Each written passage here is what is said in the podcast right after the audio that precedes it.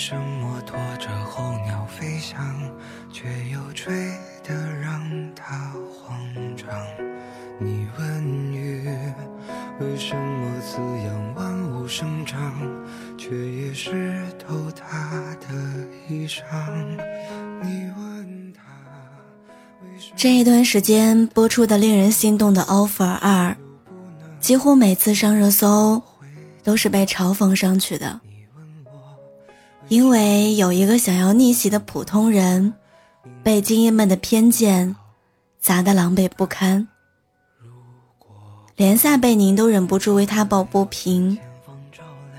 他叫丁辉，本科毕业于常熟理工学院，在强者如云的精英中间，显得有一些格格不入。他出身普通，第一学历是非法学的本科。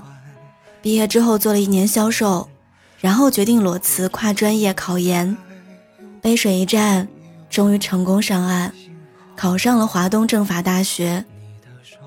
等他读完研究生，去律师事务所面试，已经二十八岁了。在很多人眼里，他就像是一个拿了学霸逆袭的人生剧本。丁辉靠自己拼尽全力，敲响精英阶层的大门。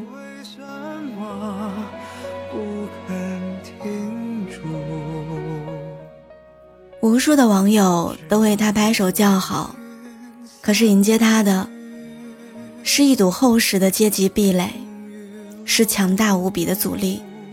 大龄、裸辞、二本，几乎每一个标签都被大众所歧视。面试官甚至直言道：“我们不是太常收到这样的简历。”换而言之，现实生活当中。类似丁辉这样的简历，有可能在人事那边直接刷掉，根本不会到达他们这边，因为不配。但是丁辉还是成为了实习生之一，我们认为他会是逆袭的胜者，而不是一个优秀的败者。前几天的节目当中，丁辉被约谈了，明里暗里都在暗示。丁辉现在的排名非常不乐观，再这样下去就会面临被顶替的结果。而那一瞬间，丁辉只能勉强一笑，表示说自己很明白。曹主任说他的问题就是太渴望去成，过于看重得与失。可是出身不好的他，背水一战，只能拼尽全力证明自己。然而，这反而成为了他的不对。Offer 有多让人心动，我不得而知，但是令人自卑的阶级却已经溢出了屏幕。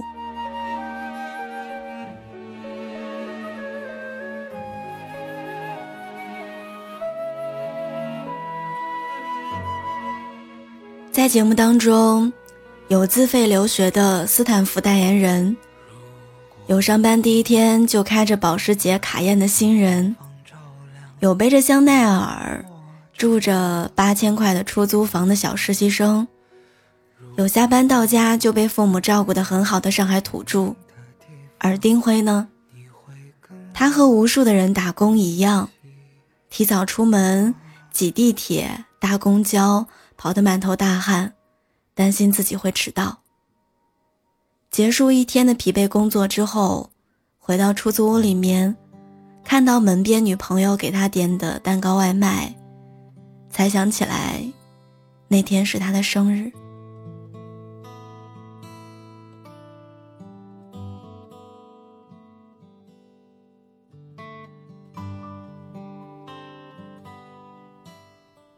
他含泪吃着蛋糕的模样，眼眶红红的，太让人心疼了。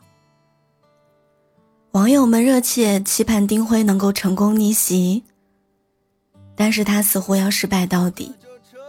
他垫底，垫得自己怀疑人生，垫得让我们心疼不已。第一次垫底是八名实习生在会议室听代教律师公布面试成绩，第八名，丁辉。短短五个字，就像冰渣一样，砸在了丁辉的心上。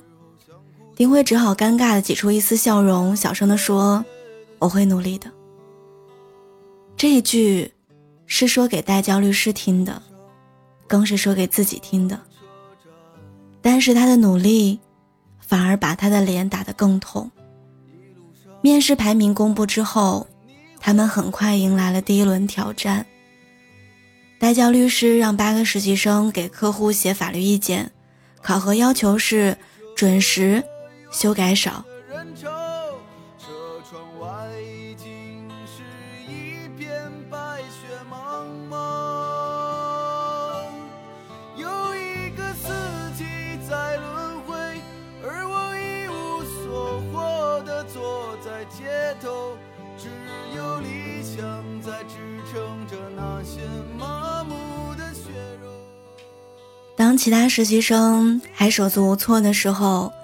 丁辉已经开始答题；大部分人还云里雾里的时候，丁辉已经交卷。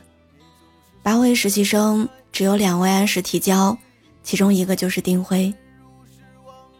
他的法律意见给场外观察员徐律师看了之后，也赞不绝口，给出了很高的评价。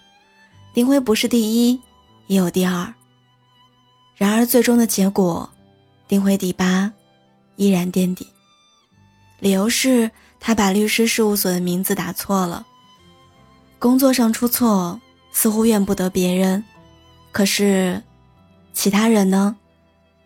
斯坦福学霸王潇超时一小时才交卷，而且全篇用民法典，但民法典还没有实行，可以说全篇作废，毫无用处。王颖飞分析缺乏证据，而且还犯了一个致命错误，把邮件发错了。刘玉成全篇只靠理论支撑，没有对客户的情况进行针对性解答。邱毅完成的相对比较好，但是却没有按时提交。只有曲泽林完成的还比较不错。得知自己成绩的丁辉，连嘴角都没有往上扯，不甘心，继续加油。会等来柳暗花明吗？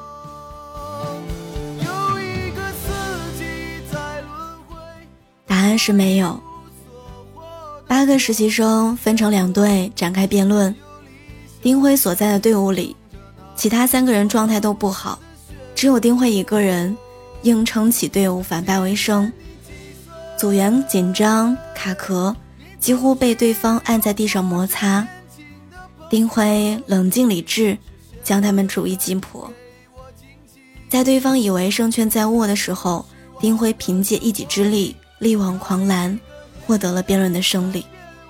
甚至连代教律师都说丁辉是本场最出挑的。可是，力挽狂澜的丁辉还是和胜利无缘。这一次，赢的是曲泽林。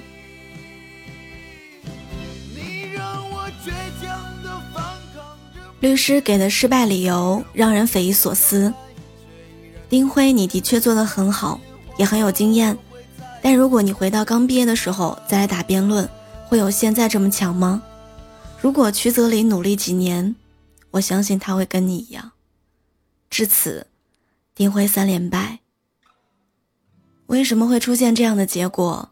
眼尖的观众一语戳破了真相，其实就是一开始没看上。以后也不会看上。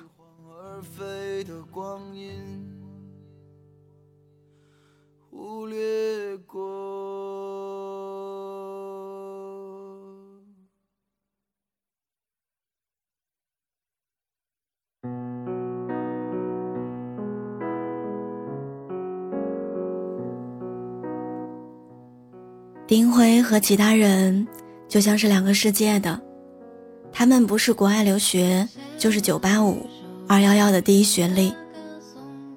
只有丁辉，非法学本科专业，而且还是二本学历。在精英们的游戏里，普通人的闯入是异想天开，试图跨越阶层是白日做梦。他们带着一种优越感，也鄙夷着其他人。可是。世界上并非所有人都具有他们轻松具有的优越条件。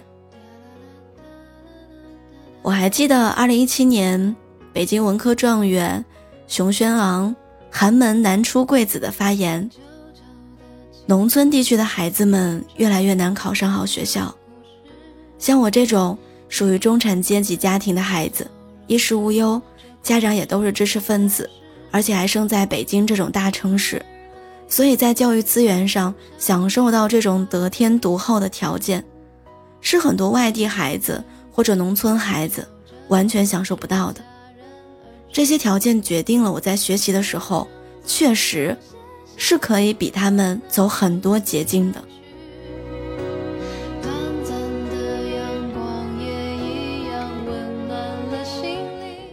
他们的水到渠成，是很多家庭都没有的。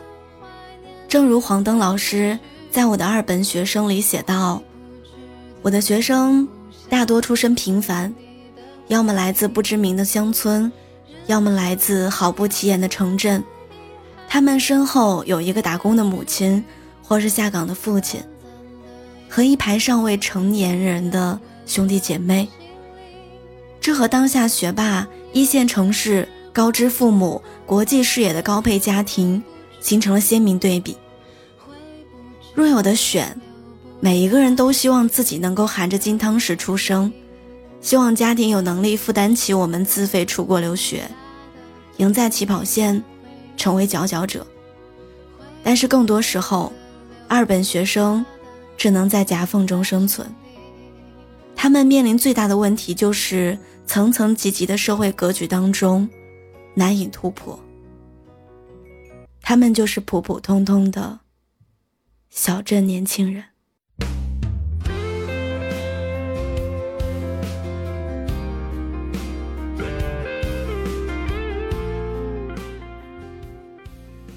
他们真正能够选择的，可能只有一个：努力考上本科，毕业之后考研还是工作。我记得之前有一个人叫胡小纯。他是家里的老大，弟弟妹妹都在读书，他想做了一个老师，这是他的梦想。他也想继续深造，想考法律专业的研究生。可是他的家境并不允许他有思考的余地。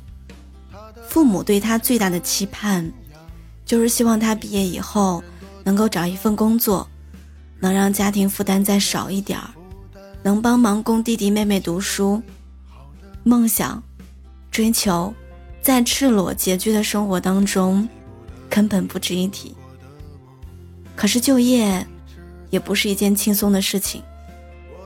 在非你莫属里，有一个北京大学研究生来面试，五八同城 CEO 姚总就问他，本科学什么专业，在哪一个学校？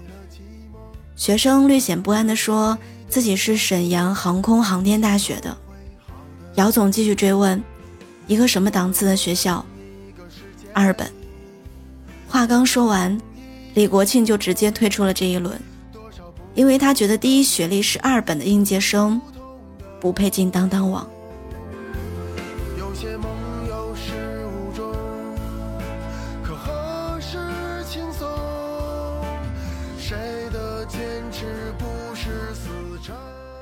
之前还有人爆料，单位里进了一个。央财硕士生，而且人家的实力也很强，工作表现非常好。可是只实习了四个月，领导就把人家辞退了。原因只有一点：这位同学的研究生出身是一所普通的一本院校。二本，就像是烙印在身上的耻辱。知乎网友说，从二本毕业之后，进入一家小公司，本以为自己是本科院校。在当地也算比较好的，但是入职以后才知道，那是他逃也逃不掉的歧视。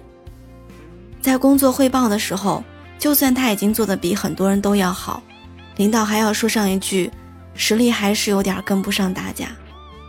跟同事相处的时候，说起他的大学，总是免不了听一声，啊，没听过，应该挺一般的吧。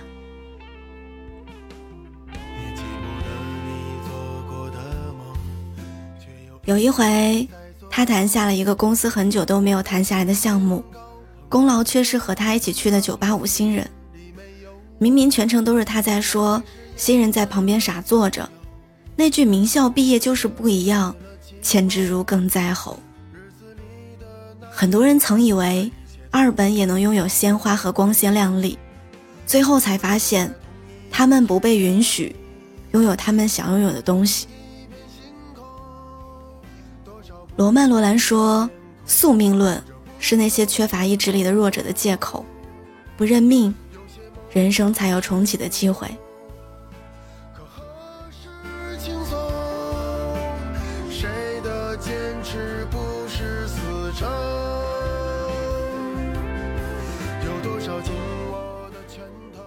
我想起之前在纪实调查报告当中，作者深入贫民窟调查八年，发现了底层恶性循环一个重要的原因：生活在低谷的人，有百分之九十九的人都过得过且过，只有百分之一的人有要逆袭的决心。很多网友心疼丁辉，表扬丁辉的时候，也不忘说一句类似于“我不是这块料”。我不擅长，各种推脱自己不行。路遥说过这样一段话：一个平凡而普通的人，时时会感到被生活的波涛巨浪所淹没。你会被淹没吗？除非你甘心就此沉沦。努力，或许是很多人改写命运最简单又最艰难的办法。不要小瞧一个普通人的努力。它不仅可以打破底层的循环，也能够敲响精英阶层的大门。我还记得，去年华为天才少年名单公布，其中有一个叫张继的男孩，成为了最高档年薪二百零一万的获得者。其他人从本科、研究生、博士生都有名校加持，光辉耀眼，但唯有张继有些异类。在他的简历上面，“博士毕业于华中科技大学”这几个字非常显眼。可是最显眼的还是他的本科学历——武昌理工学院，一所刚升为二本的民办院校。他考的时候还是三本，但是张继复读之后才考进去的。进入学校之后有两个选择。得过且过混日子，或者再努力一次。张继毫无疑问选择了后者。别人翘课找别的乐趣，他一节课都不落；别人上课往后坐，他每一次都坐第一排；别人浑浑噩噩等毕业，他坚定不移为考研准备。他拼尽全力，完成了很多人完成不了的逆袭，走到了很多精英。也大不了的高度。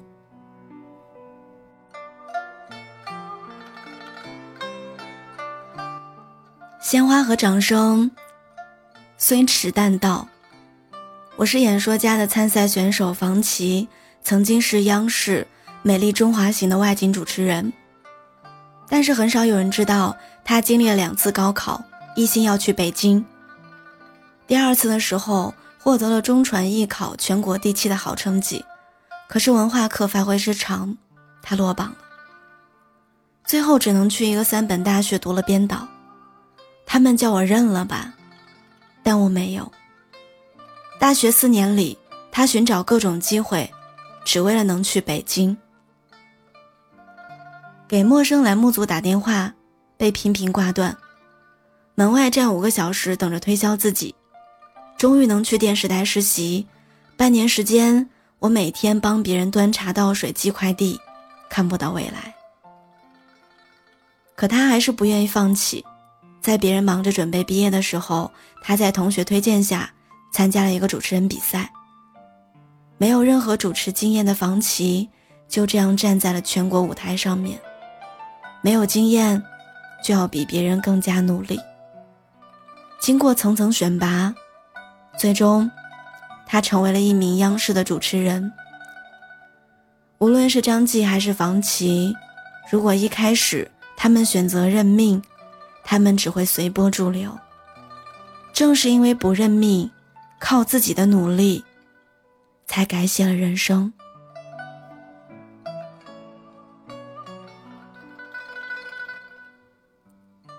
当幸福来敲门里的一句台词：“别让别人告诉你，你成不了才。”宿命论是弱者自欺欺人的方式，是旁人的目光短浅。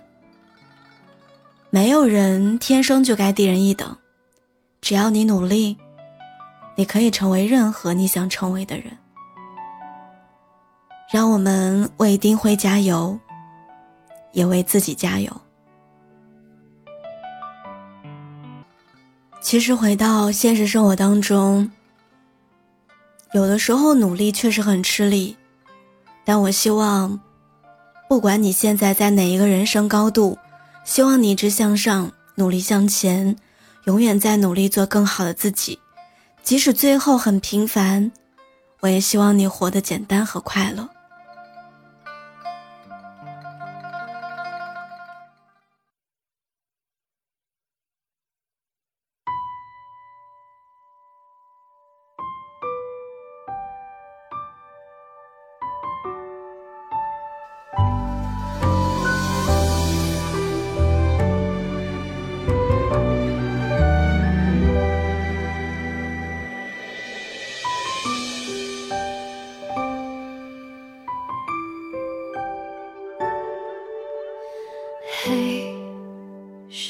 间到此时，太早或太迟，那是你匆忙赶路样子。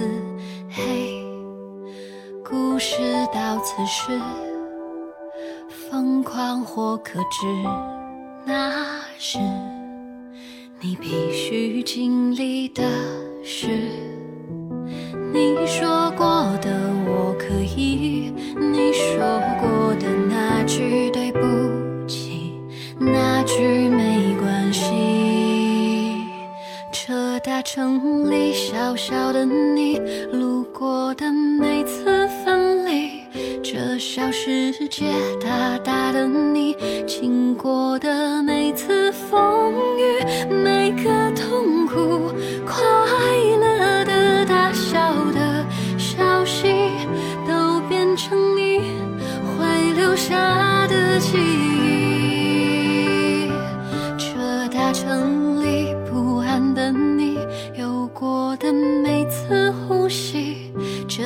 世界坚定的你，爱过的每次哭泣，每个闪耀珍贵的不同的感激，都变